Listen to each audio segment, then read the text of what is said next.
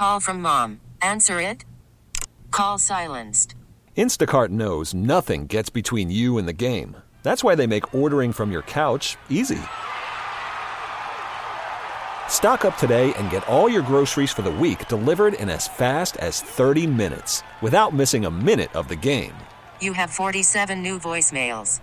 Download the app to get free delivery on your first three orders while supplies last. Minimum $10 per order. Additional terms apply. We get it. Attention spans just aren't what they used to be heads in social media and eyes on Netflix. But what do people do with their ears? Well, for one, they're listening to audio. Americans spend 4.4 hours with audio every day. Oh, and you want the proof? Well, you just sat through this ad that's now approaching 30 seconds. What could you say to a potential customer in 30 seconds? Let Audacy put together a media plan tailor made for your unique marketing needs. Advertise with Audacy. Visit ads.audacy.com.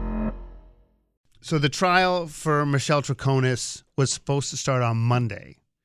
And uh, because of some jury selection issues, it's now scheduled to start, according to reports, on Thursday. Obviously, this has to do with the presumed death and disappearance of Jennifer Dulos back in 2019. And she was the significant other of the husband, Fotis Dulos, who basically killed himself. And you know, as I talked about earlier, you know, from my time, you know, in television, whether it's marathon bombings or stories like this, you know, the good TV stations tend to put one or two people they really trust, especially around the courtroom, to do these stories. And for NBC Connecticut, my I'm, I'm an alum. Uh, Shannon Miller was on the story, and she's she's now been named the morning anchor at NBC Connecticut. But during, during the trial, she probably was there every single day for a long, long time. And she joins us now on Brian and Company. Shannon, good morning. How are you? Hey, good morning, Brian. I'm good. How are you doing? I'm good. How's the uh, first of all? Congratulations on the new post. oh, thank you. Yes, my alarm clock is wait alarm clock plural.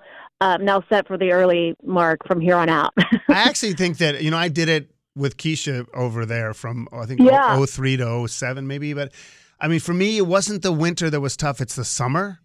Yes. because because like I found myself like chugging a glass of wine at like whatever time to try to, but it, never got it never got easy. So I, I Yeah. my hats off to you. Oh, thank you. I appreciate that. And listen, so this this case is not. I mean, this is not a, a happy thing to talk about. It's such a difficult story. Uh, it was supposed to go Monday, but it's going to be delayed. Mhm. I, I'm just really curious. We had just moved back to Connecticut when this all happened. I guess I'll start with something a little like macro. Like, are we going to find out the truth ever? Yeah. Yeah, right. I, I think that's that's the million dollar question, and, and ever since I started covering this, it's like obviously number one, where is Jennifer all these years later? And you know, if there could be something, anything, you know, a bone fragment, something like that, that you know, investigators could find that could help bring some sort of closure to this story, especially for her family. I think that's you know what what holds on to people the most. I think the biggest question for you know this trial is if Michelle Troconis knew anything about this alleged you know plan by her boyfriend Fotis Dulos to kill his estranged wife. If she did know anything, you know when when was that? What was the time frame? Um, investigators are heavily focused on these interviews that they had with her early on that she you know volunteered to to have with them um, they went to her to talk because Fotis wasn't cooperating at all with them. So, you know, I think that was their, you know, initial hope was that they could get some answers from her. Um, and she maintains that she did not know anything about this plan. Um, she had nothing to do with it. So I think, you know, the question really is going to be, do, do we learn new information from this trial, which can better help paint a picture about, you know, if in fact at all she did she did know anything about it leading up to it, which again she maintained she she knew nothing. Right, and the allegations are that they coordinated it so they could go off and be together, I guess. But I, you know, we're talking with Shannon Miller from NBC Connecticut. At first, I'm sitting here this morning thinking about it and reading about it, and I'm like, well, he's gone, so maybe Mhm. she could just, if there was some, if there's a there there, she could come clean. But now I'm listening to you, it's like he's gone, so there's nobody that could counter any claim she makes. So she, if she says she knows Mhm. nothing, there's no evidence out there that could could counter that, right? Right. It's it's you know again back to those interrogation videos and what they're going to show the jury is you know they they question her quite a bit on the morning of dis- Jennifer's disappearance. Um, was Fotis even, you know, at the home? Can she recall if he was at, you know, their home when, when they woke up together that morning? And she, according to investigators, you know, changes the story on the three interviews that she had with them. Oh, hmm. yeah, he was home, and then you know maybe he wasn't. I don't know. I think that's where you know the state's going to try to say she was flipping her story, but you know you got to. In her defense, remember this is someone who voluntarily spoke with investigators. She claims there was a bit of a language barrier, and that the questions um, or her statements that were given to them, if you look at the arrest warrant, you know, are written with kind of like ellipses and, and pauses that maybe make it appear that there was some hesitation in her answers. But the jury's going to watch all those videos, you know, play out and make that, that decision for themselves if she was trying to, you know, lead investigators into casting any doubt to any sort of possible involvement. Hmm. We're talking with Shannon Miller, who's the morning anchor at NBC Connecticut with obviously my man Bob Maxon. Uh, listen, I, I have a couple. I have a couple quick questions here about: Is she in custody during this whole or this whole thing, or is she be able able to be home?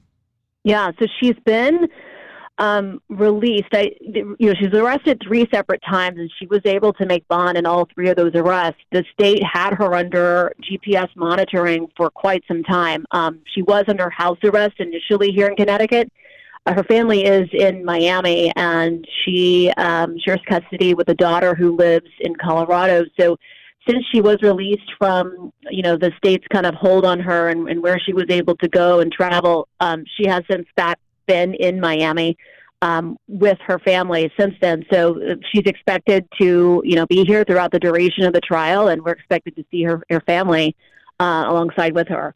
You know, I the other thing I don't, and again, I came into this story. You know, I was just moving back here when this stuff happened. So, I, what about the the biggest? There's so many tragedies here, but obviously the children. Uh, do we? Mm-hmm. I mean, they're they're being protected, I'm sure. But any knowledge of like where they are and who's, yeah. who's taking care of them?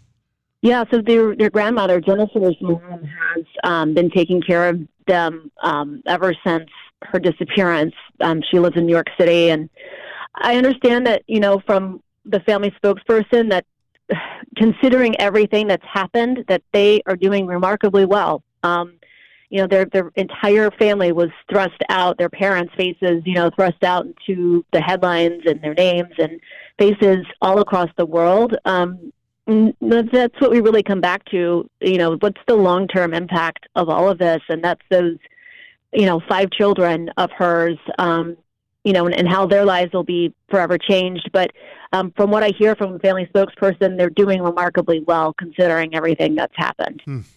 We're talking with Shannon Miller from NBC Connecticut. You know, journalistically, I'm curious. The, these, you know, whether it's TV or print, is this a kind of story where you basically can only go on in some ways the trials make it makes it journalistically more dynamic uh, have you only had information that's been strictly controlled or have you been is there an ability to do a little more investigative side of this it's not it seems like it's just very limited information that's tightly controlled yeah, so I think, you know, there have the arrest warrants have been released. I got a hold of the search warrants that were released um, a couple years ago. But I think, you know, what we're going to learn more from is obviously from you know, who ends up taking this down. I got a, a copy of the witness list that the state prosecutors um, submitted to the court for the jurors, potential jurors to read.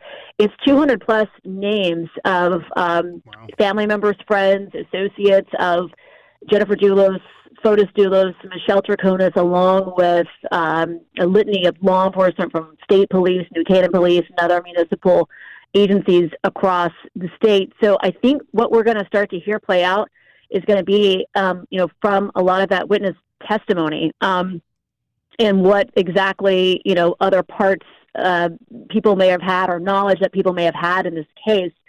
But yeah, I think the biggest question too, you know, is another point that was brought up too um, in the suppression hearings was the potential for other parties that may have not been named in this that could have had a part as well. So, and that's not even anywhere close to you know uh, coming to fruition as far as any more charges or any more arrests being made. They've got to handle this case first, but. Yeah. I think there's still a cloud of mystery over this case, and I think a lot of people are, are going to be really interested to see what plays out in court. And that's why we really wanted to take a chance to, you know, with our streaming capabilities now, to bring this live to our viewers throughout the entire process. So if you've got Roku or um, Local Now or wherever you stream NBC Connecticut News, you'll be able to watch the trial live throughout Oh, the duration. Wow. Yeah, so it's expected to last several weeks. Um, we're also going to be doing a show um, each day um, for the first uh, couple days of the trial, leading up to um, the, the start of the trial, which starts at 10 a.m. every day with legal analysis. We've got a DNA expert coming on. Are you gonna, Um, are you going to host that? Yeah, I'm Yeah. hosting that. Um, it's it'll be at 9 a.m. Um, starting the first few days. We're going to be hearing from um, Brian Foley coming on, who used to be with Connecticut State Police Yeah. and really was the point person in all of this. You know, getting the information out. All right, so you can go to NBCConnecticut.com for the streaming. 9 a.m. Is that starting on Monday or is, is that going to start on Thursday? How's Yeah, we're we're hoping to start on Thursday. Of course, you know how how uh, court goes. There's a lot of changes, and um, you know, with the changes with that alternate juror that they're hoping to get picked and seated uh, before Thursday. So listen, do, do you mind? Will you come on again once the trial gets going? I would love to check Yeah. back in. Okay. I'd love to. I love chatting about the case. It's been interesting for me as a reporter. It's been the most exciting and challenging story I have covered in my career, and it just it continues years later. It's one of those things where, as a journalist, people you got to separate it. There's whenever, even if there's tragedy from a journalistic perspective, there's you know those things are. Those are the stories that you get into the business for, which seems strange, but it's it's often very true. Hey, listen, have a great rest of your day. Have a great weekend. Thanks, thanks, Brian. You too. Worried about letting someone else pick out the perfect avocado for your perfect impress them on the third date guacamole? Well, good thing Instacart shoppers are as picky as you are. They find ripe avocados like it's their guac on the line. They are milk expiration date detectives. They bag eggs like the 12 precious pieces of cargo they are. So let Instacart shoppers overthink your groceries so that you can overthink what you'll wear on that third date. Download the Instacart app to get free delivery on your first three orders while supplies last. Minimum $10 per order, additional term supply. We get it. Attention spans just aren't what they used to be heads in social media and eyes on Netflix. But what do people do with their ears?